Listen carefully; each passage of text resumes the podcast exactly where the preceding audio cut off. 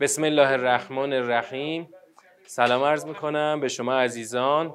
خدا رو شاکریم که به ما توفیق داده که در این ساعت در خدمت قرآن باشیم. این جلسه 22 ترم 5 هست که ادامه سوره واقعه رو داریم که ششمین جلسه این سوره میشه. در پنج جلسه قبلی ما هنوز توی بخش اول هستیم. در این جلسه هم الان بخش پایانی رو می‌خوایم تموم بکنیم.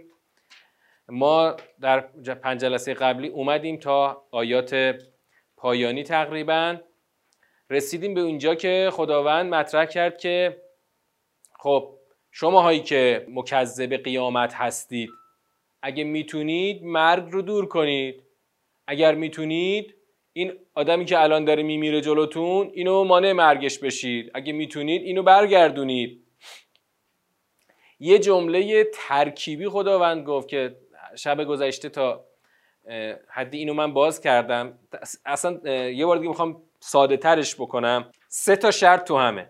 بله از فلولا شروع میشه. خود فلولا ان کنتم غیر مدینین و ان کنتم صادقین. این الان خوش دو تا شرطه. خب؟ خود اون فلولای اول باز این میشه یعنی رو هم میشه سه تا. بیان آیات برای اینکه بلاغت بیشتری داشته باشه شرط ها تو همدیگه رفته. ما اگر این شرط ها رو بازترش بکنیم خیلی روانه. البته نه که این پیچیدگی داره ما خواهیم پیچیدگیشو باز کنیم. خدا از باب اون بلاغت کلام این رو در یک حالت ترکیبی برای ما گفته.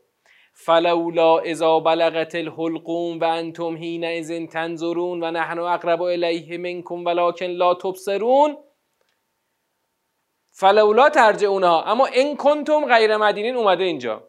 اگر که می‌تونید وقتی که این جانش به گلوگاه رسیده و اگر اینطوره که شما میگید که کسی جزا داده نمیشه پس برش گردونید. حالا ان کنتم صادقین بر چه اضافه میشه؟ اگر راست میگید که که چی؟ که جزایی در کار نیست. اگر راست میگید که جزایی در کار نیست و انسانها غیر مدین هستند غیر مدین هستند یعنی چی؟ جزا داده نمی‌شوند. اگر راست میگید که قیامتی در کار نیست و انسانها جزا داده نمی‌شوند خب پس برش گردونید. فلولا اونا پس چرا برش نمیگردونید؟ اما حالا شما که نتونستید برش گردونید. این آقا جان به جان آفرین تسلیم کرد. حالا بعدش چی؟ بعدش همینجا خدا دوباره یه نمایی از اون سه دسته رو میاره. فاما ان کان من المقربین فروح و ریحان و جنت و نعیم. اگه جز مقربان باشه یعنی نزدیک شده ها اونایی که عالی ترین مقام رو دارن. پس روح. روح یعنی راحتی آسایش و ریحان. ریحان هم یعنی بوی خوش. پس راحتی و خوشی و بهشت و جنت و نعیم و بهشت پرنعمت و بهشت نعمت پایدار برای او خواهد بود. و اما انکان من اصحاب الیمین. ببین بازم خداوند همون سه دسته رو می‌خواد مطرح کنه که اول سوره گفت. حالا اگر جز اصحاب یمین باشه چی؟ فسلام لک من اصحاب الیمین. ببین اینجا خداوند از عاقبت اصحاب یمین چیزی نگفت. از مقربان گفت. اما اصحاب یمین اگر بود چی؟ فسلام لکم اصحاب الیمین. یعنی پس سلامی بر تو از اصحاب یمین.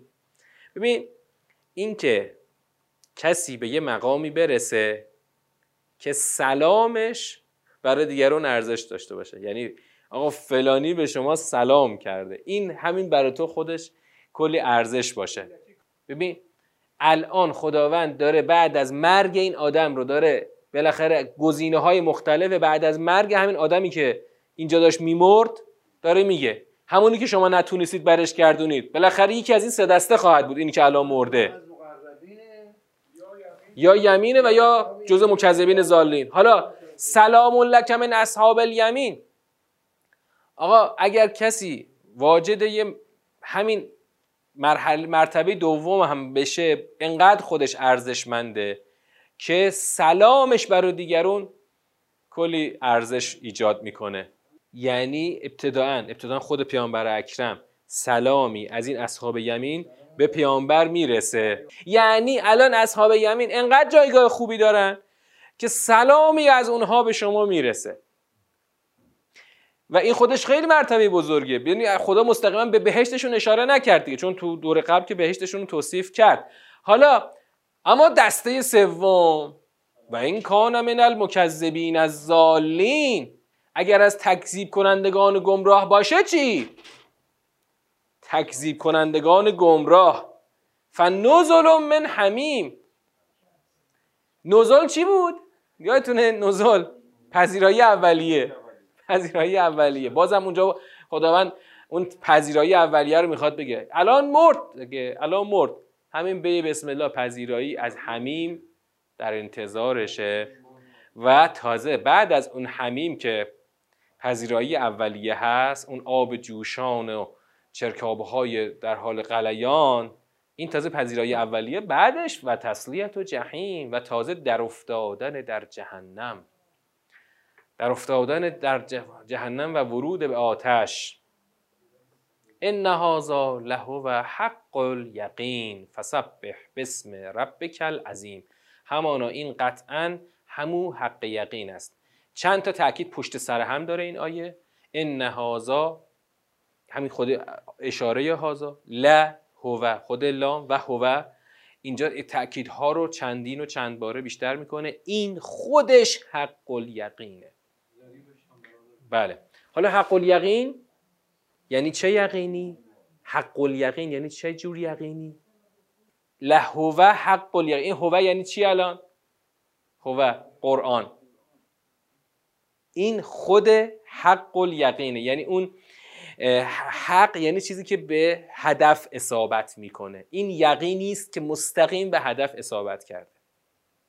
اگه الان کسی بخواد واقعا راه هدایت پیدا کنه از همین قرآن که حق الیقین است می‌تونه به کنه حقیقت برسه. فسبح بسم ربک العظیم. پس دوباره دستور فسبح اینجا میاد. این عین این آیه رو چند آیه قبل داشتیم. فسبح بسم ربک العظیم. پس تسبیح کن به اسم پروردگار بزرگ و عظیمت. خب اینجا تسبیح به چه معناست؟ خدا رو منزه بدان. از هر عیبی یا نقصی و یا نیازی منزه بدان از چی؟ از چی منزه بدان؟ از اینکه از اینکه الان قصه چی بود؟ از قصه الان قصه این بود که یه آبابای مرده شما نتونستید برش گردونید. خدا این رو بر اساس سه گزینه راهش رو مشخص می‌کنه. یا جز مقربانه یا جز اصحاب یمینه و یا جز مغ... زالین مکذبینه. و در هر سه صورت تکلیفش مشخصه. خدا منزه از اینکه نتونه این آدم رو به سرانجامش برسونه و خدا منزه از اینکه بخواد چیزی ظلمی بکنه و یا چیزی غیر از اونچه که بالاخره سرنوشت واقعی این آدم نصیبش بکنه. خدا منزه از اینکه نقصی داشته باشه در اجرای این حکم عجزی داشته باشه در اجرای این حکم. خدا منزه از اینکه این آدم رو به این سرنوشت های سگانه نرسونه. حالا الان ما اینجا سورمون تازه تموم میشه. خب؟ حالا می‌خوایم مرحله دوم. این برای اولین بار که بعد از پنج جلسه تازه رسیدیم به مرحله دوم. بعد از جلسه ششم رسیدیم مرحله دوم. خب سوره چند سیاق هست؟ سوره چند سیاقه؟ خب سه سیاق چهار سیاق چند سیاق؟ کتاب نوشته سه سیاق. ما همیشه برای سیاق یابی باید یه بحثی رو خودمون انجام بدیم. ببین کتاب نوشته سه سیاق اما چراش مهمه؟ آقا الان اصلا اوپن بوک اوپن بوک بگید چرا ستا خود کتاب نوشته ستا شما بگید چرا ستا بحث داره بحث داره. البته بحثش اصلا پیچیده نیست. می‌دونید چرا پیچیده نیست؟ چون سوره مکیه. سوره مکیه. سوره های مدنی چون بحث سیاسی اجتماعی میشه سیاق بندی خودش خیلی بحث داره. خیلی. الان وارد سوره حدید بشیم. یعنی سوره حدید دیگه استخون خورد کنه توی این بحث های فنیش. اما الان یه سوره مکی داریم. آقا سوره بسیار ساده است. اما بحث داره. بحثش ساده است. ببینید بیام بالا. ببینید میام جلو. میام بالا. نکنید. از اول سوره. وقتی که خداوند از اون خود واقعی قیامت صحبت کرد خب گفت که هیچ کاذبی نداره. برای اون واقع برای وقوعش هیچ کاذبی وجود نداره. اون واقع بالا می‌بره پایین می‌بره کی اتفاق میفته وقتی که زمین لرزانده بشه کوه خرد بشه قبار پراکنده بشه. پس اینا ببین همش پیوسته تا اینجا درسته؟ الان فقط خدا از ظرف زمان وقوع قیامت گفته. بعدش و کنتم از واجن سلاسه دقیقا سه دسته شدن آدم هم که بعد از آغاز اون برپایی قیامته. خب خب. و کنتم از واجن سلاسه چیه؟ نه. ف... همون فرازه. هنوز سیاق عوض نشده. آره سیاق اوله. بعد بعد از اینکه ازواج سلاسه رو خدا شروع کرد بگه دیگه طبیعتا نسیاق تموم نمیشه که. درست؟ دیگه همونه. ببین الان اینجا خداوند این سه دسته رو گفت. خب دیگه بیا آخر سه دسته کجاست؟ همه اینا رو خداوند گفت تا رسید تازه به ریشه یابی اینکه چرا یه عده‌ای بدبخت شدن رفتن جزء دسته سوم قرار گرفتن؟ میاد تا خود ریشه اینکه چرا این آدما رفتن جزء اصحاب شمال شدن. ریشه اینا میره تا 48 میره. از سر قول می‌خواد سیاق جدا بشه. یا کنید این نمودار. نمودار سیاق یک. ببین الان نمودار سیاق یک. از اون ازا که شروع شد بعد دیگه این سه دسته اینجا اومد بعد این توصیف این سه دسته رو داریم. ببین همینطور ادامه پیدا می‌کنه. تا کجا؟ این توصیف سوم اصحاب مشمه و تا می‌رسه به ریشه یابیه. ببین دیگه این فراز آخر چیه؟ ریشه یابی علت اینکه اینا چرا شدن اصحاب شمال؟ این شد سیاق یک. آره. اینا این شد سیاق یک. حالا میایم سیاق دوم. سیاق دوم چرا جدا میشه؟ بعضی ها شاید بگن که آقا خوبه که این مثلا قل ان الاولین والآخرین این چی بشه؟ متصل بشه به سیاق یک. یعنی سیاق یک و دو رو یکی بگیریم. اینجا از اون جاهایی است که اگر کسی بخواد اصرار کنه که آقا قل ان الاولین والآخرین پیوسته است با یک تا چهل هشت خیلی بر نمی‌خوره به جایی. اشکال نداره کسی بخواد اینو یکی بگیره. اما حتی اگر یکی هم بگیره کسی مشخصه که از آیه 49 چیه؟ آغاز دور جدیدی از کلامه که توش احتجاج و استدلال هست. استدلال های چارگانه نه نه. اون ریشه یابی علت اصحاب شمال شدن این جماعته. سه تا دلیل خدا برای علت اصحاب شمال شدن گفت. اما از 49 سیر جدیدی از کلام که اولا با قول شروع شده. یعنی ارتباط ادبی نداره ارتباط لفظی نداره. از اینجا دور جدیدی از کلامه که خدا می‌خواد احتجاج بیاره برای برپایی قیامت. آه اگر که فقط یه قول داشتیم و دیگه همین یه جمله بود مثلا قول جواب اون می‌شد. اما می‌بینیم این فقط یه جواب کوتاه نیست این جواب خودش شده یک فصلی از احتجاجات چارگانه پس این دیگه خودش یه سیاق مفصلی یه سیاق مستقلی میشه. درسته که این شروع سیاق با جواب به اونه. یه جور همونی که گفتیم یک انتقال نرمه. مثل این میمونه که یک سوالی مثلا خودش مثلا یه پاراگراف یه سوال مثلا مفصل شده. بعد یه جوابی دو تا پاراگراف اومده. این جواب رو در اصل آره جواب همون یه سواله. ولی این جواب خودش مفصل شد. خودش یک دیگه بخش هایی پیدا کرد. این یه سیاق جدایی میشه. اما گفتیم سیاقی که اگرم کسی بخواد اصرار کنه آقا این به هر صورت جواب اونه. از لحاظ معنایی درسته. یک ارتباط معنایی وجود داره. ما نمیگیم نمیگیم غلطه. اینجا از اون جاهایی نیست که بگیم غلطه. مثلا کسی بیاد 48 رو جدا کنه از 47 بگی خب اونجا غلطه. اون او و اون الاولون غلطه اگه شما جدا کنی. اما اگه کسی خواست اینجا جدا نکنه.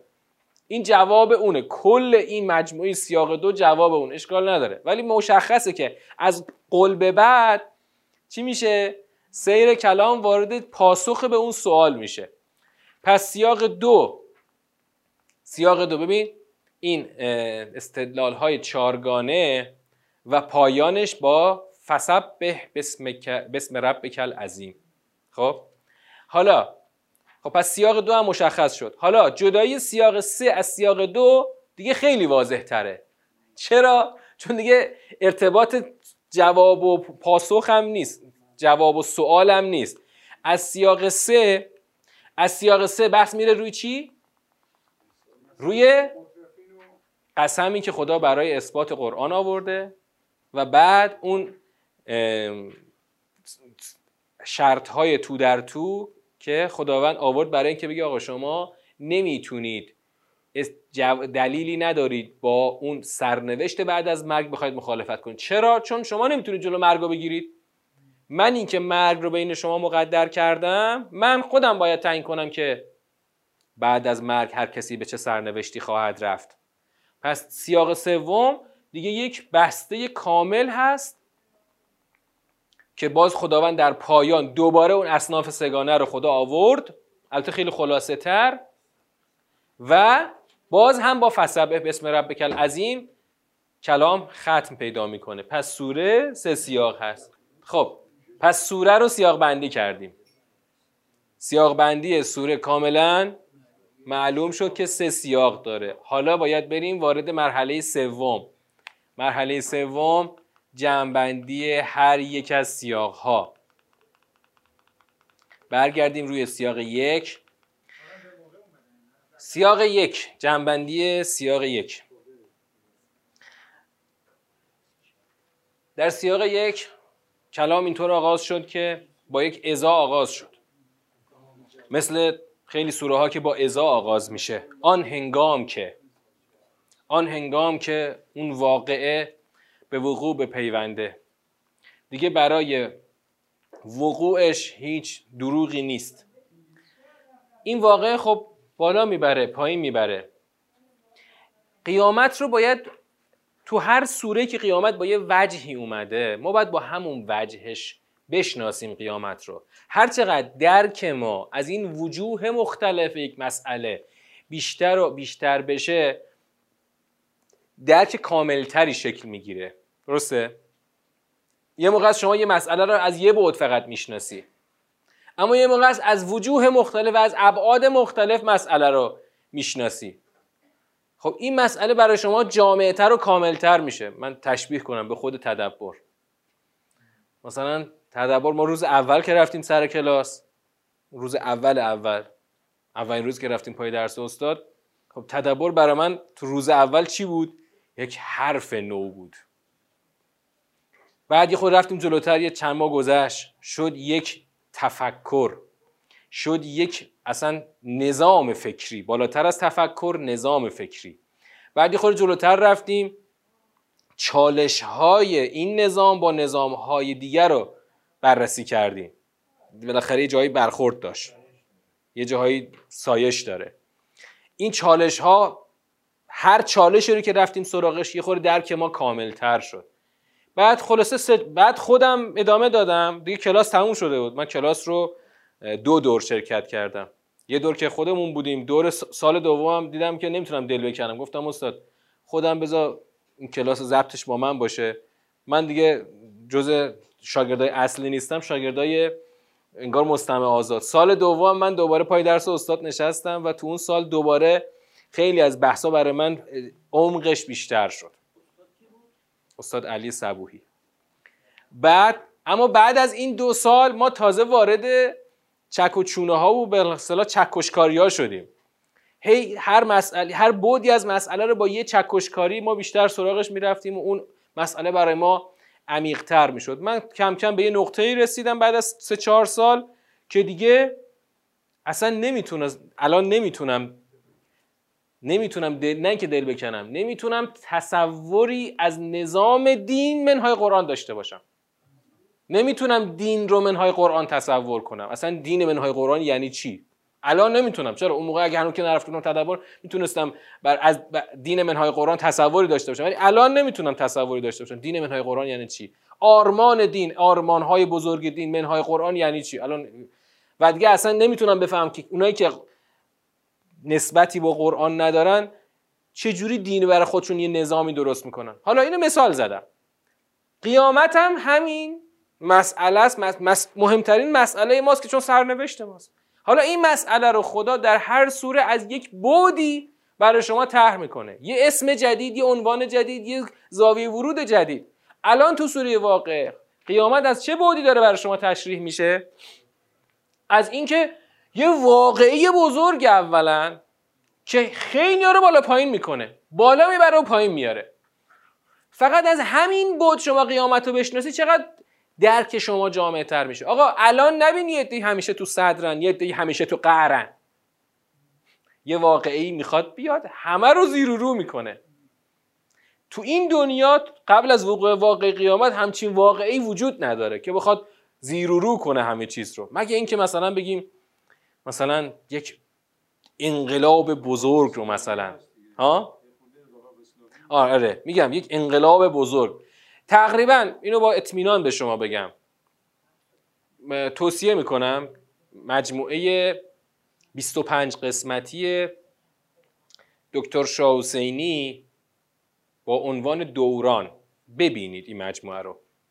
دکتر شاه حسینی ده تا تیم درست کرد. ده تا تیم تحقیقاتی. هر تیم پنج نفر شیش نفر بودن. اینا کار کردن ده تا انقلاب بزرگ رو. بررسی کردن که این انقلاب ها وجه واقعیشون چیه؟ اون وجه اصلیشون چیه؟ و آخر از همه خود انقلاب اسلامی رو بررسی کرد و به این نتیجه رسید بعد از یک بررسی دو ساله سه ساله که انقلاب اسلامی منحصر به فرده واقعا هم انقلاب های دیگه ابعادشون بزرگه ها. از لحاظ ارز و طول بزرگتر از انقلاب ما هستن. ولی از لحاظ عمق هیچ کدوم به انقلاب نمی‌رسه. انقلاب ما واقعا زیر رو کرد. یعنی شاهان رو به قهر فرستاد.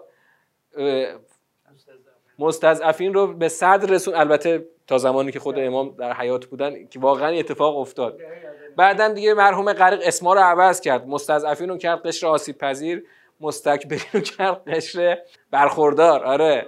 برخوردار؟ مفاهیم عوض شد. ولی آره ولی زیر و رو کرد. حالا این واقعی قیامت از این وجه شما حساب کنی یه انقلاب بزرگه. چرا؟ چون زیر و رو می‌کنه. بالا می‌بره و پایین میاره دوران برنامه ارائه‌ای هست. یعنی تو استودیو ارائه می‌کنن. خب؟ تاریخ رو بررسی می‌کنن. خب؟ ده تا انقلاب اسماشو بگم. نه کتاب نشده. کلا این این کار محصول رسانه ای شده دیگه. یعنی به برنامه استودیوییه. هرچند لابلاش مثلا انیمیشن داره ارائه های کلیپ داره همه چی داره. آره مثل عصر بود. اون خود دکتر شاه حسینی مجری بود. آره اون برنامه که نشونتون از دکتر اونجا شاه حسینی مهمان برنامه است. طالب زاده مجری. اینجا خود آقای شاه حسینی مجری برنامه است. انقلاب صنعتی انقلاب انگلیس انقلاب فرانسه. انقلاب آمریکا انقلاب روسیه انقلاب چین انقلاب کوبا انقلاب الجزایر و آخرش انقلاب اسلامی. ده تا شد. خب خیلی دیدنی بود. 25 قسمت بود. واقعا دیدنی من نشستم سیر تا پیازش رو نگاه کردم. واقعا چیزایی رو ایشون در آورد از لابلای تاریخ که تو تاریخ تو روایت مشهور تاریخ مطلقا اینا نیست. تو روایت مشهور نیست. اینا رفتن در واقع یه تحلیلی رو اضافه کردن به داده هایی که لابلای تاریخه. برای اینکه در تاریخ معاصر اروپا بزرگتر از این نیست. آره حالا ببینید مخصوصا انقلاب فر اگر نخواستید هر 25 قسمت رو ببینید حداقل پنج قسمت انقلاب فرانسه رو ببینید. انقلابی که یک مثلا نظامی دگرگون شده باشه. الان این از این وجهش شما تا حالا به قیامت توجه داشتی؟ فکر نمی کنم چون نگاه نظاممندی که ما الان به سوری واقعه داریم این نگاه نظاممند ما رو به این نقطه میرسونه که آقا یه واقعی قراره بیاد. یکی از اصلی ترین کار کرداش اینه که زیر و رو می‌کنه. بالا می‌بره پای میاره خافزت و رافعه. خب این خیلی چیز عجیبیه. یعنی الان همینجا همینجا که واقعا کسی بخواد درس بگیره فکر نکنه اینا که اینا که صدر همیشه صدر نشین هستن همیشه صدر نشین خواهند بود. نه. یه زمانی خواهند بود که همین صدرنشین ها باید برن در قعر جهنم. در قعر جهنم باید برن بیفتن توی همین و قصاق و زقوم و عذابهای عجیب و غریب جهنم. خب بیایم ادامه. خداوند داره چیکار می‌کنه؟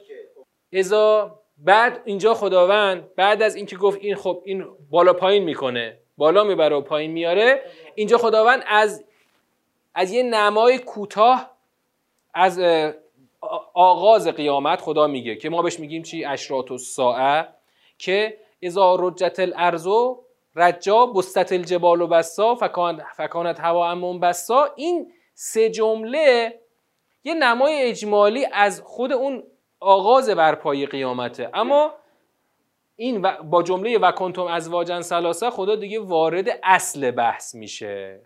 اصل بحث الان تو سوره تو سیاق اول چیه؟ توصیفی از سه گروه سه گروه از انسان ها اصناف سگانه انسان ها بعد از برپایی قیامت که دسته اول اون عالی ترین هست که مقربان هستند که دیگه این اوصافی که خدا برای بهشت مقربان اینجا برای ما شمرد. آره معادل عبادالله سوره انسان میشه.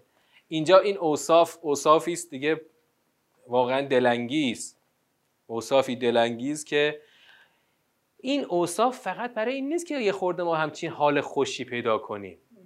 این اوصاف برای چیه؟ برای اینکه آقا واقعا این شوق در انسان بجوشه که بهشت خدا یه چیز علکی و دم دستی نیست که حالا بگی بهشت. حالا یه باقی مثلا یه مثلا یکی این باقای اطراف شهر رو مثلا تو ذهنت مجسم کنی که می‌خوان اینو به من بدن. نه! این بهشت اصلا در هیچ وصفی نمی گنجه. این بهشت اصلا با این چیزهایی که تو دنیا ما بتونیم در بهترین حالتش تصور کنیم قابل مقایسه نیست. من بهترین بهشت این دنیا رو با دقت بررسی کردم. چون خیلی برام همون میگم به جغرافی خیلی علاقه دارم. خیلی با دقت رفتم اینا رو بررسی کردم. بهترین جاهای دنیا که گرونترین جاهاست رفتم بررسی کردم. حتی یکی از این اوصاف بهشت تو اینا نیست. اولا بهترین جاهای دنیا که اصلا مال از ما بهترونه دست ما بهش نمی‌رسه. ولی اگه خواستید من براتون آدرس میدم شما برین رو گوگل بررسی کنید. آدرس دقیق بهتون نقط طول ارز جغرافیایی میدم به اونجا بررسی کنید ببینید اونجا چه خبره. یکیش که به خیلی میگن بریم میگن برید ببینید اتفاقا. برید تو گوگل این جزیره رو ببینید. یه جزیره است. وسط اقیانوس آرام. متعلق به کشور فرانسه است. خود فرانسویا اونجا پاتوقشونه. پولداراشون البته. یعنی از فرانسه با 20 ساعت پرواز میرن اونجا. 20 ساعت پرواز چون اون بر کره زمینه.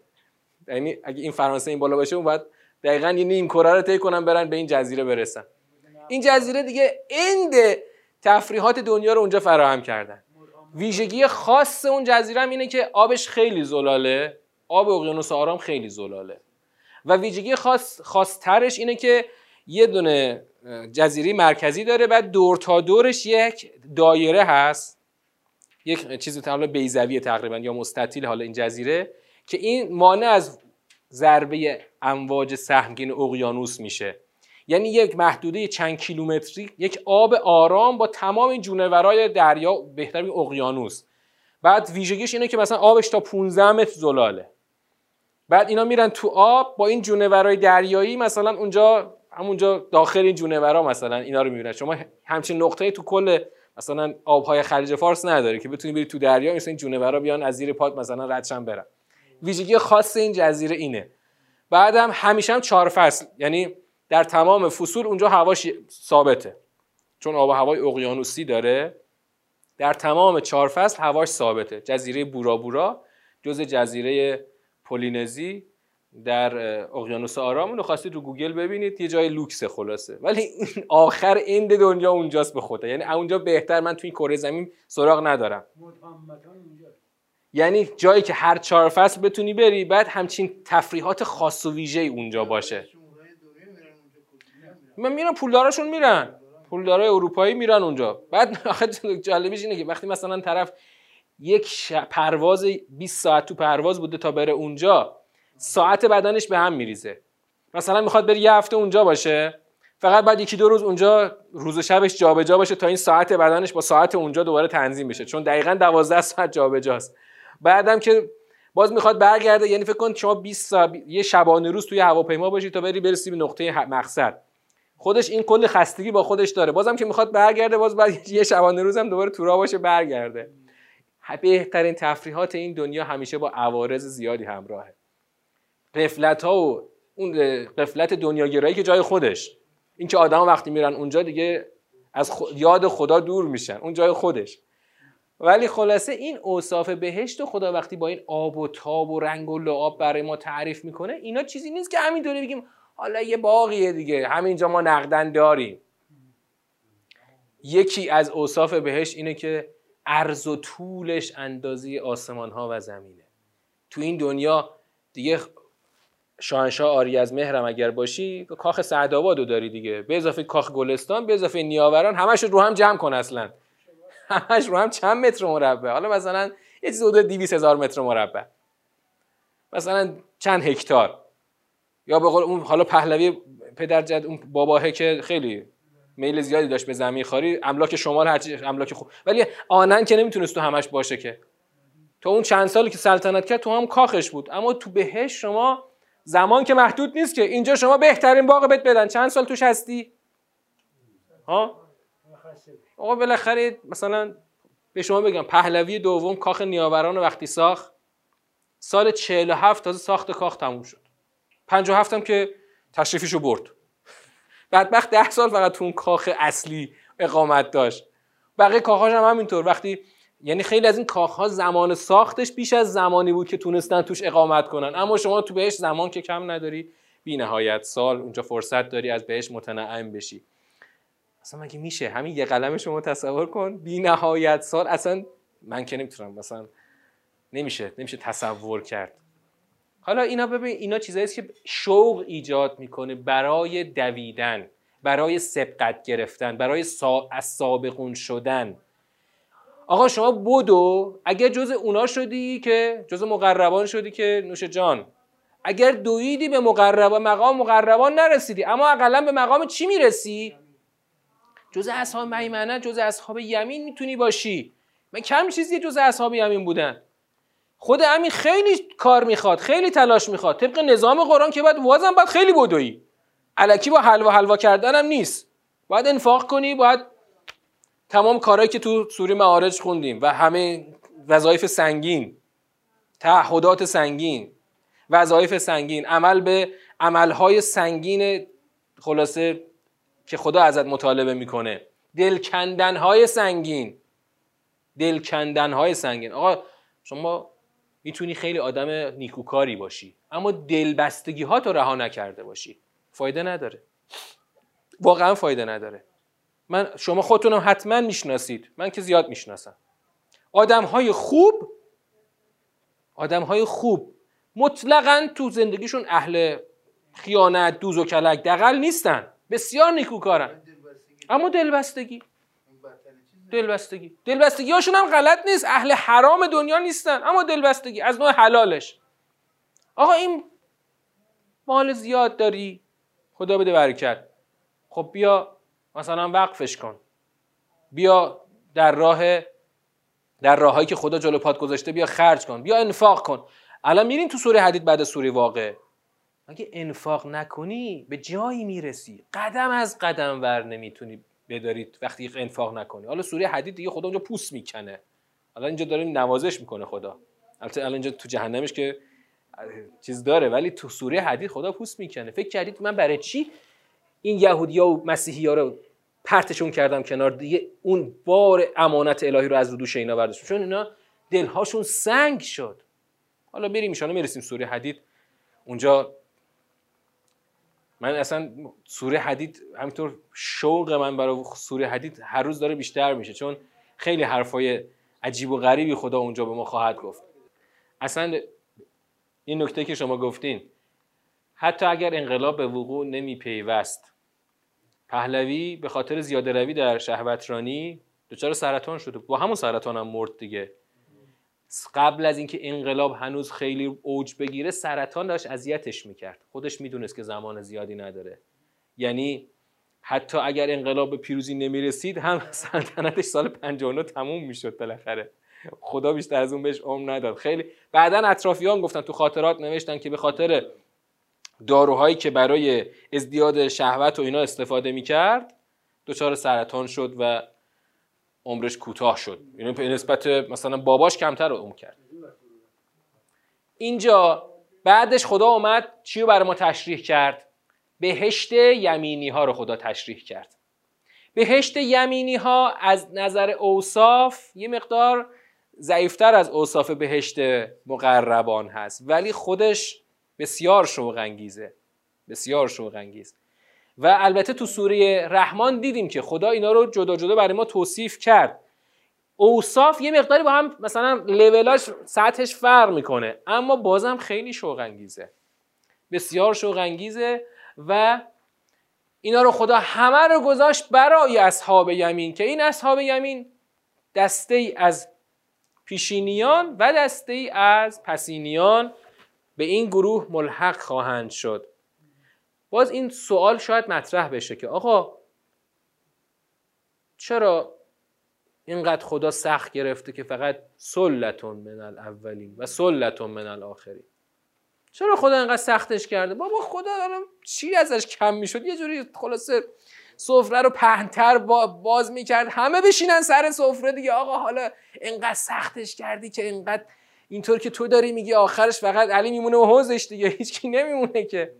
اما یه جواب اولیه می‌خوایم بدیم. این جواب یه بار اجمالا گفتم. می‌خوام تو ذهنتون بسپارید این جواب آقا اگر بهشت همینطور که الان خدا سخت رسیدن بهشت رو سخت توصیف کرده اگر هر کسی هر فردی خودش این مسیر رو بره و بهش برسه آیا خدا کمش میاد اگر این آدم بره و برسه و خدا این رو بهره کنه؟ و اگر آدم ها همه برن برسن آیا خدا کمش میاد؟ آیا از خزائن خدا چیزی کم میشه که خدا همه رو ببره تو بهش نه. آقا شما خودت تویی که الان اراده نکردی که وارد بهش بشی خودت با سوء اختیارت نمیری. حالا کسی بیاد بگه آه خدای مگه قانون دموکراسی اونجا حاکم نیست. آقا این عده اکثریت نمی‌خوام برن بهش. اون آقا می‌گفت که مگه حکومت موظف همه رو به زور بر بهش؟ آره حکومت وظیفه داره مردم به سمت بهش هدایت کنه چون جهنم بد جاییه. اما آدما این خودشونن که نمی‌خوان این مسیر رو برن. این جواب اول تو ذهنتون داشته باشین که اگه همه آدما هم برن تو بهش خدا همه رو خواهد برد.